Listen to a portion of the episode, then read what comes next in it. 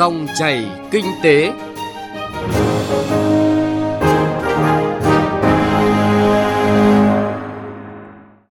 Xin chào quý vị và các bạn. Chương trình Dòng chảy kinh tế hôm nay, chúng tôi chuyển tới quý vị và các bạn những nội dung chính sau đây. Thu phí tự động không dừng cần giải pháp nhanh và mạnh. Phỏng vấn ông Cao Trung Ngoan, quyền Tổng Giám đốc Cảng Hải Phòng về khai thác hạ tầng, giảm chi phí dịch vụ logistics. Chuyên mục Kinh tế số có phân tích doanh nghiệp Việt Nam trước ngưỡng cửa chuyển đổi số. Trước khi đến với những nội dung vừa nêu, mời quý vị và các bạn cùng nghe một số tin tức kinh tế nổi bật. Hội đồng Tiền lương Quốc gia đã chốt phương án cuối cùng điều chỉnh lương tối thiểu vùng cho năm 2020 tăng 5,5% so với năm 2019. Theo tỷ lệ này, mức lương tối thiểu với các lao động có hợp đồng tại vùng 1 từ năm 2020 sẽ là 4,42 triệu đồng một tháng, tăng 240.000 đồng so với hiện tại. Vùng 2 là 3,92 triệu đồng một tháng, tăng 210.000 đồng. Vùng 3 là 3,43 triệu đồng một tháng, tăng 180.000 đồng. Và vùng 4 là 3,07 triệu đồng một tháng, tăng 150.000 đồng. Như vậy, lương tối thiểu một số nơi có thể tăng hơn 20% từ năm sau. Tăng cường kiểm tra tính tuân thủ của công ty bảo hiểm. Đây là đề xuất của ông Bùi Xuân Thu, Tổng Giám đốc Tổng Công ty Cổ phần Bảo hiểm Bưu điện với Cục Quản lý và Giám sát Bảo hiểm Bộ Tài chính. Theo Nghị định số 23 năm 2018 của Chính phủ về quy tắc và biểu phí bảo hiểm, đề xuất này nhằm giúp thị trường phát triển lành mạnh và hiệu quả. Bởi trên thực tế vẫn còn những trường hợp bán sai phí bắt buộc, bán thấp hơn phí thuần vì mục tiêu doanh thu không chỉ đẩy thị trường vào tình trạng thua lỗ, kinh doanh không hiệu quả mà còn gây ra những thiệt hại cho chính khách hàng. Hà Nội lên kế hoạch thu phí phương tiện vào nội đô nhằm giảm ùn tắc và ô nhiễm. Đề án thu phí bằng hình thức tự động tại một số khu vực trên địa bàn đã được Hà Nội xây dựng với tên gọi Đề án tăng cường quản lý phương tiện giao thông đường bộ nhằm giảm ùn tắc và ô nhiễm môi trường giai đoạn 2017-2020, tầm nhìn 2030. Khu vực đầu tiên được Sở Giao thông Vận tải xác định để phân vùng cho ô tô đóng phí là từ vành đai 3 trở vào. Thành phố đang giao cho Sở Tài chính thẩm định những vấn đề liên quan của đề cương và dự kiến phê duyệt vào quý 3 năm nay. Đứng đầu thế giới về xuất khẩu giam gỗ nhưng Việt Nam lại không ở thế cầm trịch. Ở thị trường này khi chịu sự chi phối quá lớn từ Trung Quốc. Cụ thể, lượng xuất khẩu sang thị trường Trung Quốc chiếm 70% tổng sản lượng giam gỗ xuất khẩu các doanh nghiệp xuất khẩu giam gỗ đang khó khăn vì hàng bị ứ động. Chỉ riêng Quảng Ngãi, lượng răm gỗ bị ứ động trong kho đã lên tới cả nửa triệu tấn vì Trung Quốc ngừng mua. Việc này khiến cho ngành răm gỗ Việt đối mặt với nhiều rủi ro và ảnh hưởng rất lớn đến các doanh nghiệp và người dân. Hiệp định Thương mại Tự do giữa Việt Nam và Liên minh châu Âu EVFTA được ký kết sẽ còn phải chờ Nghị viện châu Âu và Quốc hội Việt Nam phê chuẩn thì mới chính thức có hiệu lực, dự kiến sớm nhất là đầu năm 2020. Song với những cam kết ở mức độ cao trong EVFTA, hơn 99% các loại thuế quan sẽ được gỡ bỏ.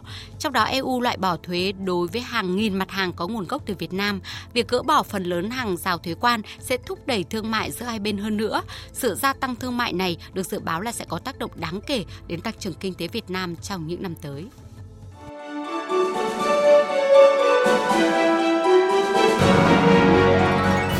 Dòng chảy kinh tế, dòng chảy cuộc sống.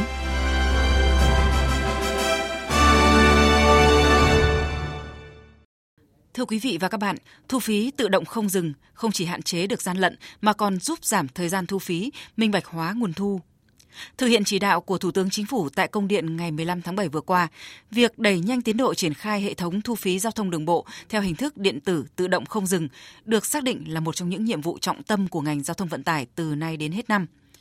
Vậy để hiện thực hóa mục tiêu này, Bộ Giao thông Vận tải và các cơ quan, đơn vị liên quan cần tập trung vào các giải pháp nào?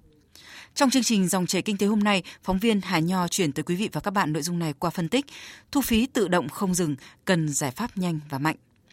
Mời quý vị và các bạn cùng nghe. Thu phí tự động không dừng không chỉ giúp minh bạch trong việc thu phí, hạn chế gian lận mà còn tiết kiệm nhân công và thời gian thực hiện. Tới nay, sau thời gian gần như dậm chân tại chỗ, thì công tác này đang được các cơ quan đơn vị của ngành giao thông tích cực triển khai nhằm hoàn thành nhiệm vụ như chính phủ giao. Muốn vậy, cần chỉ rõ những bất cập và giải pháp khắc phục để giải quyết vấn đề này như một cam kết của Thứ trưởng Bộ Giao thông Vận tải, ông Lê Đình Thọ. Để giải quyết một loạt nhất là trong vấn đề quản lý, tổ chức và khai thác, và đặc biệt là cái dòng tiền. Kể cả nhà đầu tư hay là VATC đi vay ngân hàng cũng trên cơ sở các quy định và những cái nguyên tắc. Thì chúng ta phải thống nhất với nhau được cái đấy. Nhưng mục tiêu của chúng ta là gì? Là thu phí tự động không dừng, nhưng đồng thời cũng là thuận lợi nhất giữa nhà đầu tư VATC và ngân hàng và người dân để tham gia giao thông mà thuận lợi nhất. Tới nay không thể chậm trễ việc lắp đặt và sử dụng thu phí tự động không dừng như chính phủ yêu cầu vì tiến độ trong 3 năm qua khi một loạt dự án giao thông theo hình thức BOT được đưa vào khai thác và thực hiện thu tiền dịch vụ thông qua các trạm thu phí cũng đã nảy sinh những vướng mắc bất cập cần được tháo gỡ. Với số lượng trạm thu phí BOT trên cả nước hiện nay khoảng hơn 90 trạm, sau nhiều cuộc làm việc giữa Bộ Giao thông Vận tải, từ Cục Đường bộ Việt Nam với các tỉnh thành trên cả nước, các nhà đầu tư BOT, tới nay gần như việc lắp đặt các hệ thống dịch vụ thu phí tự động đã đảm bảo tiến độ. Thời gian từ nay đến cuối năm chỉ còn chưa đầy 6 tháng nữa, việc tham gia đồng bộ của 4 nhà, nhà đầu tư BOT, nhà cung cấp tín dụng, nhà cung cấp dịch vụ thu phí tự động và nhà tham gia giao thông cần được đẩy mạnh để đảm bảo mục tiêu chung. Ông Trần Văn Thế, Phó Tổng Giám đốc Công ty Cổ phần Đầu tư Đèo Cả khẳng định hoàn toàn không có chuyện các nhà đầu tư không muốn áp dụng công nghệ thu phí không dừng. Công nghệ này giúp tránh được những bất cập của việc thu phí thủ công hiện nay như ùn tắc giao thông, chi phí nhân công nhiều và đảm bảo văn minh thuận tiện Vấn đề còn lại là ở chỗ cần tính toán lộ trình phù hợp chuyển đổi từ thanh toán bằng tiền mặt sang thanh toán qua tài khoản. Tiếp đó cần phải làm rõ việc quản lý nguồn tiền này có tính lãi không và tính toán như thế nào trong phương án tài chính của dự án, hướng tới sử dụng dịch vụ này một cách hiệu quả trên toàn quốc. Ông Nguyễn Quang Minh, Phó Tổng Giám đốc Công ty Cổ phần Thanh toán Quốc gia Việt Nam, cam kết Chúng tôi sẵn sàng và luôn luôn là đặt cái mục tiêu là hỗ trợ các cái doanh nghiệp như là VTC cũng như là các cái đơn vị cung cấp các dịch vụ công khác kết nối để mà cung cấp các cái tiện ích thanh toán phục vụ cho dịch vụ của mình một cách là tiện lợi nhất và với cái mức phí và hợp lý nhất. Nếu như mà kết nối với lại vai trò là trung gian thanh toán thì chúng tôi có thể có nhiều hỗ trợ hơn nữa. Và như vậy thì tôi cũng cho rằng là cái hành lang pháp lý để mà quản lý cái tiền trong ví điện tử của VTC nó sẽ đảm bảo tốt hơn và nó có cái khung pháp lý để đảm bảo cái tính thanh khoản cũng giải tỏa được cái băn khoăn từ phía các nhà đầu tư BOT. Như vậy đã có 2 phần 3 trong tổng số hơn 90 trạm thu phí BOT trên toàn quốc đã thực hiện lắp đặt thu phí tự động không dừng. Còn khoảng hơn 30 trạm thuộc dự án giai đoạn 2 thì hiện Tổng cục Đường bộ Việt Nam đã triển khai đấu thầu và tới nay đã lựa chọn được nhà đầu tư thứ hai và từng bước đẩy mạnh thực hiện hoàn thành trong năm nay theo chỉ đạo của Thủ tướng Chính phủ. Tuy vậy, cái khó hiện nay chính là từ phía những người tham gia giao thông. Việc dán thẻ E-TAC lập tài khoản giao thông vẫn rất nan giải và chính là khâu khó nhất cần vượt qua để thực hiện nghiêm chỉ đạo của Thủ tướng Chính phủ khoảng 700.000 xe trên tổng số 3 triệu 500.000 ô tô của cả nước đã dán thẻ E-TAC nhưng cũng chỉ có khoảng 30% trong số này có tài khoản giao thông. Như vậy, cho dù công tác triển khai lắp đặt đúng tiến độ, nhưng tỷ lệ người sử dụng vẫn chưa đạt yêu cầu. Ông Nguyễn Viết Huy, vụ phó vụ quản lý đối tác công tư PPP, Bộ Giao thông Vận tải, nêu thực tế thì thực hiện nghiêm chỉ đạo của ờ, Thủ tướng Chính phủ thì Bộ Giao thông Vận tải đang triển khai các thu phí không dừng theo hai giai đoạn. Đối với giai đoạn 1 các cái trạm ờ, đường trên đường Hồ Chí Minh và quốc lộ 1 thì đã đảm bảo tiến độ theo thủ tướng chỉ đạo. Sử dụng rất tốt dịch vụ thanh toán rất nhanh. Nhưng mà tôi khẳng định cái mà đang chậm ở đây là cái việc dán thẻ. 3,5 triệu xe mà dán mới được năm à, 700 nghìn thẻ. Trong đấy mà thẻ mà có tiền có 30% trong 700 nghìn thẻ đấy. Cái đấy mà cái mà cần tuyên truyền và cần phải xử lý để làm sao tăng cái lượng. Các trạm thì đã lắp rồi nhưng mà phương tiện sử dụng rất ít về giải pháp công nghệ trong thanh toán điện tử, ông Nghiêm Thanh Sơn, Phó vụ trưởng vụ thanh toán Ngân hàng Nhà nước Việt Nam cho biết, Ngân hàng Nhà nước cũng đã cấp phép cho các trung gian thanh toán cung ứng dịch vụ tiền điện tử có hình thức trả trước và hoàn toàn có thể áp dụng. Điều quan trọng là tuyên truyền về thu phí không dừng, việc người dân, người sử dụng chuyển tiền trả trước là chuyện bình thường để sử dụng tiện ích thu phí không dừng mang lại cho người sử dụng. Thông tin nhanh, chân thực, phân tích sâu những diễn biến thị trường, vấn đề kinh tế. Các chuyên mục hấp dẫn, cà phê doanh nhân, chuyện thị trường, kinh tế số. Dòng chảy kinh tế phát sóng lúc 9 giờ 5 phút đến 9 giờ 25 phút và phát lại vào 13 giờ 25 phút đến 13 giờ 45 phút các ngày từ thứ hai đến thứ sáu hàng tuần trên kênh thời sự VOV1 của Đài Tiếng nói Việt Nam. Dòng chảy kinh tế, dòng chảy cuộc sống. Dòng chảy kinh tế, dòng chảy cuộc sống. Quý vị và các bạn đang nghe chương trình Dòng chảy kinh tế. Nội dung tiếp theo là thông tin về khai thác hạ tầng cảng biển, góp phần giảm chi phí dịch vụ logistics và góp phần tăng sức cạnh tranh của hàng hóa Việt Nam. Thưa quý vị và các bạn, Hải Phòng là một thành phố cảng có nhiều lợi thế về phát triển kinh tế, công nghiệp và dịch vụ. Trong những năm gần đây, Hải Phòng đã được đầu tư xây dựng hạ tầng cơ sở rất lớn. Vậy khai thác hạ tầng cảng biển góp phần giảm chi phí dịch vụ logistics và nâng cao giá trị hàng hóa xuất khẩu của Việt Nam như thế nào? Phóng viên Đài Tiếng Nói Việt Nam đã phỏng vấn ông Cao Trung Ngoan, quyền Tổng Giám đốc Công ty Cổ phần Cảng Hải Phòng cụ thể về nội dung này. Mời quý vị và các bạn cùng nghe. Thưa ông, với chiến lược phát triển kinh tế biển cũng như là cái kế hoạch của Hải Phòng ạ, kết nối để uh, giảm cái chi phí logistics, uh, thúc đẩy uh, vận tải đa phương thức thì cảng Hải Phòng ạ góp một phần như thế nào trong chuỗi dịch vụ như thế này ạ? Cảng Hải Phòng là một phần trong chuỗi các cái dịch vụ logistics. Cảng Hải Phòng là nơi đón nhận các cái tàu biển chở hàng đến khu vực và cảng Hải Phòng cũng là nơi giao nhận hàng hóa từ cảng Hải Phòng nên các loại hình phương tiện để đi đến các vùng miền khác nhau. Ờ, cho chính vì thế cái vai trò của cảng Hải Phòng cũng giữ một cái phần quan trọng trong cái việc mà giảm thời gian luân chuyển hàng hóa, giảm chi phí logistics và đặc biệt tạo thuận lợi cho các khách hàng. Thì ờ, chúng tôi quan điểm rằng là cái việc phải nâng cao năng suất, chất lượng dịch vụ, rồi đảm bảo thỏa mãn các yêu cầu của khách hàng và giảm thủ tục các cái thủ tục hành chính để làm sao cho hàng hóa đến nhanh nhất và di chuyển rời khỏi cảng cũng thuận lợi nhất. Thưa ông là ông có thể đưa ra những cái so sánh á, để thấy rằng là lượng hàng hóa vào ra cũng như là chi phí đối với các cái khách hàng thông qua cảng thì ngày một thuận lợi chi phí thì giảm nhất ạ. À, có thể nói rằng là những năm vừa qua thì lượng hàng hóa tăng trưởng uh, thường xuyên. Ờ, ví dụ như là năm 2017 lượng hàng hóa thông qua cảng Hải Phòng ờ, vào khoảng 23 triệu tấn, thông qua công ty cổ phần cảng Hải Phòng vào khoảng 33 triệu. Nhưng năm 2018 thì chúng tôi đã vượt qua con số 34 triệu tấn và dự kiến năm 2019 thì sẽ trên là 35 triệu tấn. Ờ, trong số lượng hàng hóa đó thì container cũng là thường xuyên tăng trưởng và chúng tôi có thể nói là tiếp tục mở rộng kho bãi, rồi ờ, tăng cường hệ thống công nghệ thông tin ờ, kết nối với hải quan. Ờ, đặc biệt là cái cái chương trình kết nối trực tiếp với hải quan điện tử để làm sao hàng hóa có thể được thông quan nhanh nhất đến với các khách hàng nhanh nhất có thể. Rồi là tạo điều kiện cho thời, nâng nâng cao năng suất xếp dỡ tàu để đảm bảo cái thời gian tàu đỗ bến ngắn nhất và có điều kiện để tập trung phương tiện thiết bị giải phóng hàng vào kho bãi khỏi cảng nhanh nhất. Thưa ông là tới đây thì cảng Hải Phòng có những kế hoạch phối hợp như thế nào và cái định hướng phát triển ra sao để thu hút được những khách hàng lớn khai thác cái hạ tầng cảng mà đã được đầu tư xây dựng như vậy ạ? Hiện nay thì ờ, cảng Hải Phòng ờ, chúng tôi có một cái lực lượng ờ, khách hàng bao gồm các hãng tàu có thể nói là lớn nhất thế giới đang tụ tập trung ở cảng Hải Phòng.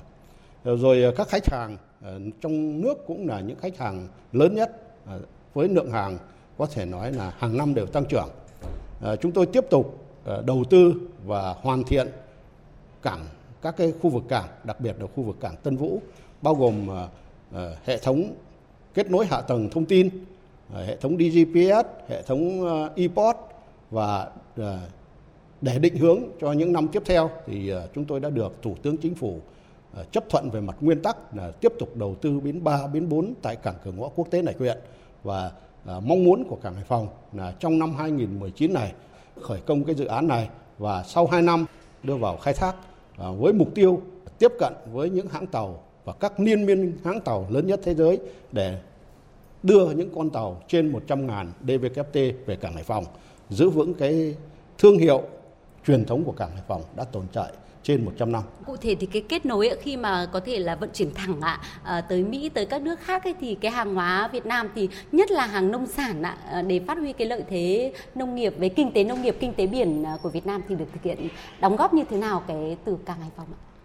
Với cái cảng lạch huyện ra đời thì cái việc kết nối với bờ đông và bờ tây nước Mỹ hoặc là với trực tiếp với châu Âu thì sẽ là cái thuận lợi rất lớn cho khách hàng. Nó không những ờ, tạo thuận lợi cho những cái mặt hàng xuất khẩu ờ, nông lâm thủy sản rồi may mặc dệt may và da dày thì nó còn nhiều cái lĩnh vực khác và chúng tôi ờ, tin rằng là với cái định hướng phát triển nền nông nghiệp sạch hiện đại và hướng đến xuất khẩu thì những cái chuyến tàu niên đại dương xuất phát từ Hải Phòng đi bờ Tây, bờ Đông nước Mỹ cho đến thẳng đến châu Âu sẽ góp phần làm cho nông nghiệp của chúng ta phát triển một cách toàn diện và hiệu quả. Vâng ạ, xin trân trọng cảm ơn vâng. ông ạ.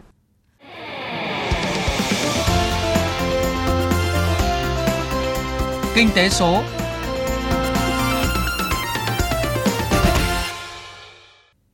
Thưa quý vị và các bạn, cả nước hiện có gần 700.000 doanh nghiệp tư nhân. Số doanh nghiệp khởi nghiệp đổi mới sáng tạo tăng hơn gấp đôi, từ 1.800 năm 2016 lên khoảng 4.000 tính đến cuối năm 2018. Tuy nhiên, theo nhận định của các chuyên gia tại hội thảo Doanh nghiệp Việt Nam trước ngưỡng cửa chuyển đổi số do Viện Kinh tế Việt Nam tổ chức mới đây, doanh nghiệp tư nhân vẫn là lượng nhiều, chất yếu. Mục tiêu có một triệu doanh nghiệp đăng ký hoạt động vào năm 2020 có thể đạt được hay không, điều đó không quan trọng. Vấn đề then chốt là làm sao để các doanh nghiệp này lớn được, trở thành động lực cho nền kinh tế. Và câu chuyện chuyển đổi số trở thành vấn đề then chốt. Phóng viên Thu Trang thông tin chi tiết nội dung này. Vâng thưa quý vị và các bạn, khái niệm doanh nghiệp lớn được chuyên gia kinh tế Võ Trí Thành và chuyên gia kinh tế Trần Đình Thiên khẳng định rất rõ. Lớn là phải làm chủ và sáng tạo công nghệ, là phải có thương hiệu, có sức hút, dần được thế giới ghi nhận và có thể chi phối mạng lưới phân phối. Lớn là phải đủ khát vọng, đủ bản lĩnh, chuyên nghiệp và đủ sức cạnh tranh trong sân chơi toàn cầu. Lớn là chưa hẳn lệ thuộc vào quy mô, dù quy mô là một nhân tố cần tính đến. Theo Phó Giáo sư Tiến sĩ Trần Đình Thiên, tuổi thọ trung bình của 500 doanh nghiệp tên tuổi nhất thế giới đã giảm từ 60 xuống còn 15. Nếu như không thay đổi, không thích ứng, đổi mới thì doanh nghiệp tên tuổi cũng chết yểu. Nỗ lực tự thân của doanh nghiệp cùng cách hỗ trợ thích hợp và thiết thực của nhà nước có ý nghĩa quyết định để doanh nghiệp ngày càng trưởng thành. Đứng ở cái tầm nhìn ấy, Việt Nam ấy phải coi cái chiến lược khoa học công nghệ hướng tới kinh tế số này thành cái chiến lược trục của chiến lược phát triển quốc gia. Hiện nay nó chỉ là một chiến lược ngành thôi, phải là chiến lược trục cho cái chiến lược phát triển Việt Nam. Nếu không không có cái đấy thì mọi thứ không ăn thua gì cả. Cái thứ hai, ta chỉ phát triển doanh nghiệp Việt Nam nhưng chưa có chiến lược. Gắn hai cái chiến lược này với nhau thì Việt Nam ấy là có một cái nền kinh tế số thật. Câu chuyện nó không dễ một tí nào mà thậm chí nó rất khó.